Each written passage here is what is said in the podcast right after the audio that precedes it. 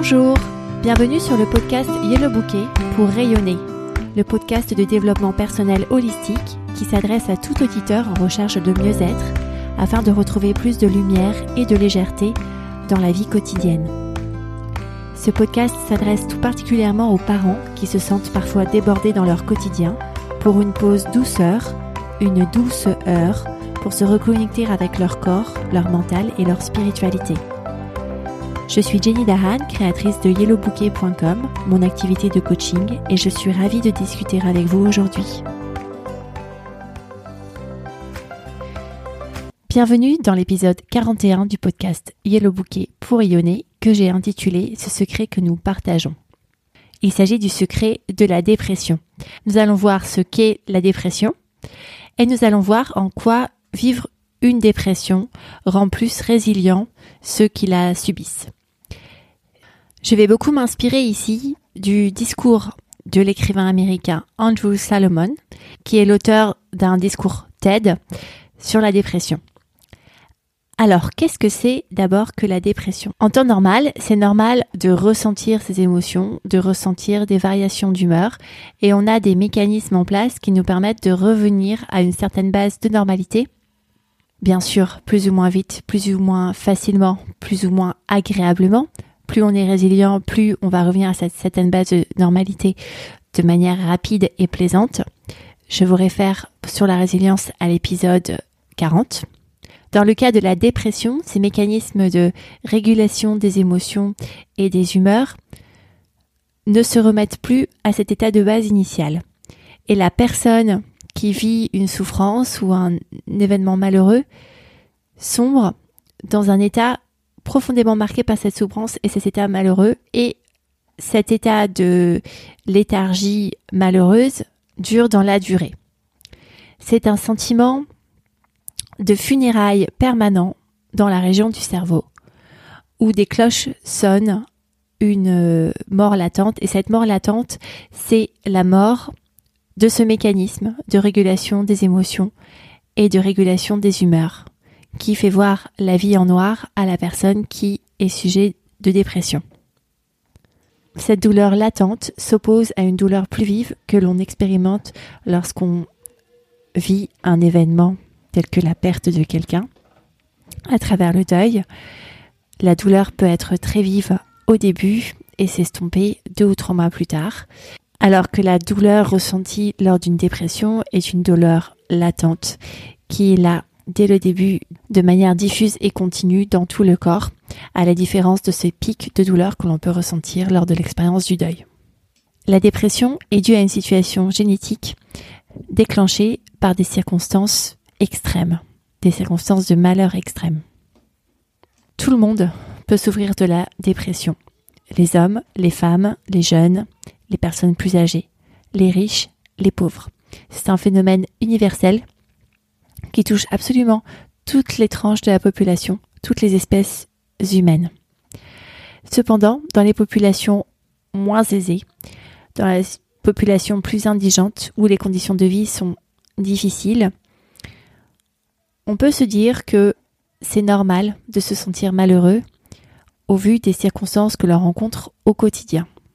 Alors que dans les populations plus aisées, qui vivent des circonstances de vie confortables, lorsque des personnes sont sujets à la dépression, alors qu'ils ont une bonne situation professionnelle, une bonne situation familiale, un entourage qui leur dit qu'il les aime, et beaucoup de facteurs qui indiquent que sur le papier, leur vie devrait bien se passer, ces personnes-là sont davantage sujets à dire qu'ils souffrent d'une dépression et donc à se faire soigner. Il y a un déséquilibre de facto entre le nombre de personnes de population aisée qui se soignent pour une dépression et le nombre de personnes de population indigente ou plus pauvres qui se soignent de dépression. Car les personnes plus pauvres ou indigentes qui souffrent de dépression considèrent que ce n'est pas nécessaire de se soigner et que ce mal probablement restera, quelles que soient les actions qu'ils prennent contre ce mal au vu de leur situation de vie. Et de facto, ils ne vont rien faire pour sortir de la dépression. Ce qui va entraîner un cercle vicieux où le reste de leur vie ne va pas pouvoir avancer non plus. Alors soigner une dépression passe bien sûr par euh, le suivi médical, psychologique, parfois psychanalytique. Le coaching n'est là que pour euh, apporter une, ouverture et des éléments additionnels à cette maladie qui est vraiment corporelle et donc il faut traiter aussi par d'autres moyens que le coaching. Et donc se faire accompagner par des bons médecins, par des psychologues, des psychanalystes est nécessaire pour sortir de cet état de dépression. Si on reconnaît que la dépression est une maladie qui arrive de par le cocktail génétique de la personne déclenché par des circonstances de vie extrêmes, eh bien cela permet de normaliser cette maladie afin de permettre au plus grand nombre de personnes de s'en soigner sans que ce soit un sujet tabou. Car nous avons tous, dans nos familles, parmi nos proches, même nous-mêmes, parfois, vécu des épisodes de dépression, et ce sont des sujets que l'on évoque peu, peur d'être stigmatisé comme anormal par la société et d'être exclu de certains cercles, de cercles d'amis qui nous sont chers ou de cercles professionnels ou même familiaux. Alors maintenant, pourquoi est-ce que ceux qui souffrent de dépression réussissent à être plus résilients que d'autres? Et dans quel cas est-ce que ça se passe comme ça? Les personnes les plus résilientes suite à une dépression sont ceux qui reconnaissent qu'ils ont vécu une dépression ou qu'ils vivent une dépression et qu'ils s'en soignent. Ce sont les personnes qui acceptent de reconnaître que la dépression là, que leur système de régulation d'émotions et d'humeur ne fonctionne pas, qu'ils se soignent de par différents traitements médicaux, psychologiques ou psychanalytiques qui se font accompagner par des groupes de support et qui nouent une relation avec cette dépression qui est sans cela de manière permanente. Et donc les gens qui développent la plus grande résilience face à cette euh, circonstance de maladie de dépression sont ceux qui prennent le parti de se dire la dépression sera toujours là, je vais nouer une relation avec elle. Je vais essayer de faire en sorte que cette relation soit la moins pénible possible de par les pensées que j'alimente autour de la dépression, de par aussi la reconnaissance que la dépression est là, va rester avec moi dans une dynamique d'acceptation. Et ces personnes-là transcendent même l'acceptation par de l'amour pour la dépression qui leur permet de surfacer pour eux l'amour de la vie.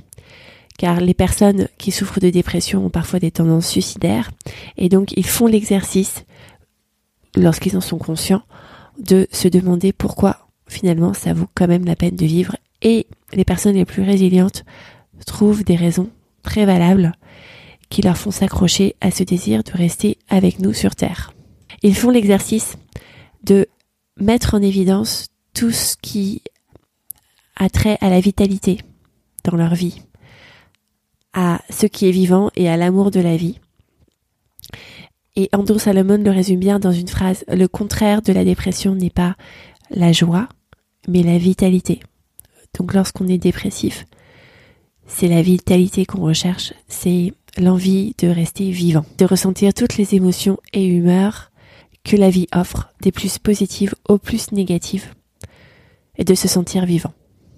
Alors j'ai choisi ce sujet de dépression parce que je trouve que c'est un exemple extrême de ce que l'on peut pratiquer au, quotidien dans des situations beaucoup moins grandes qui peuvent générer de la détresse. Mais ce fondement d'être ouvert à toutes les émotions que l'on ressent, de la plus négative à la plus positive, parce que ça nous permet de nous sentir vivants et que c'est ça la vie. Cette idée aussi de nouer une relation avec les émotions générées par des événements négatifs qui peuvent se produire, cette idée aussi que des émotions négatives sont aussi vécues et ressenties par d'autres personnes. Elles ne sont pas des secrets. Le stress, l'anxiété, la souffrance. Bien, ces trois principes, ces trois idées sont très utiles à intégrer afin d'être vraiment ouvert à toutes les opportunités que la vie nous offre. En reprenant la structure de l'écosystème holistique, les femmes, dans leur cycle hormonal, ont à un moment de ce cycle une baisse d'œstrogène et un très fort niveau de progestérone. Ce moment correspond à la phase lutéale dans les 10 à 14 jours de fin de cycle. Lorsque les femmes expériencent un traumatisme durant cette période-là, eh bien la forte quantité de progestérone dans le corps peut exacerber l'anxiété et, et le niveau de traumatisme. Au niveau du mental, une des caractéristiques communes à ceux qui se sortent d'un phénomène de dépression est l'espoir de s'en sortir un jour. Et j'aimerais remplacer l'espoir par le mot confiance, confiance de s'en sortir un jour. Ces personnes-là ont maintenu, ont généré, ont entretenu une mentalité, des pensées qui leur permet de rester confiants sur le fait qu'un jour ils vont trouver le traitement qui leur permet de rétablir le mécanisme de régulation des émotions et d'humeur. Au niveau spirituel, souffrir de dépression permet de se rapprocher au pourquoi c'est nécessaire, c'est utile, c'est intéressant, ça vaut la peine de rester vivre sur cette terre. Et à travers les interviews d'étudiants que je fais avec mes clients, on fait surfacer très souvent les raisons plus transcendantes pour laquelle la vie vaut vraiment la peine d'être vécue. En exercice pratique, je vous invite à identifier dans votre vie là où vous êtes plutôt plein de vitalité et là vous êtes plutôt dépressif en vous coupant de vos sensations. Et dans les cas où vous êtes plutôt dépressif, à utiliser les principes de nouer une relation avec ces émotions négatives qui s'installent lorsque vous pensez certaines pensées à identifier au sujet de circonstances qui vous arrivent, voir comment cette relation peut être vécue de la manière la moins douloureuse pour vous possible est un outil utile à garder dans votre besace d'observateur de votre vie. Je vous réfère à l'épisode 8 de la série de lancement de ce podcast si ce mot d'observateur vous a interpellé. Si vous avez aimé cet épisode, partagez-le sur les réseaux sociaux, dites que vous aimez cet épisode et recommandez-le à des gens de votre entourage. C'est vraiment la meilleure manière de soutenir ce travail et ce podcast. À bientôt!